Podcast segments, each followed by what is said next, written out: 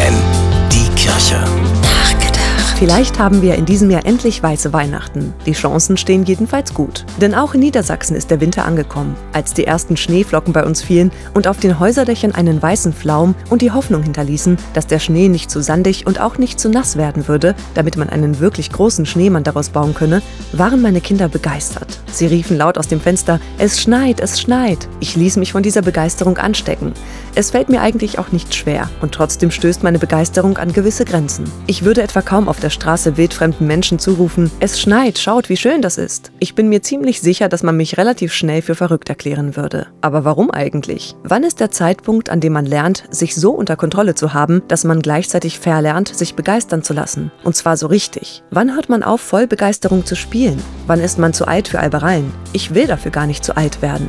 Wahrlich, ich sage euch, wenn ihr nicht umkehrt und werdet wie die Kinder, werdet ihr nicht in das Himmelreich hineinkommen, heißt es in der Bibel bei Matthäus. Was doch auch bedeutet, lasst euch begeistern von meiner Schöpfung, seid neugierig wie Kinder, habt einen Blick für die Kleinigkeiten, für die Schönheit einer Schneeflocke zum Beispiel, die einfach perfekt ist, wenn man sie wirklich betrachtet und nicht genervt vom Brillenglas putzt.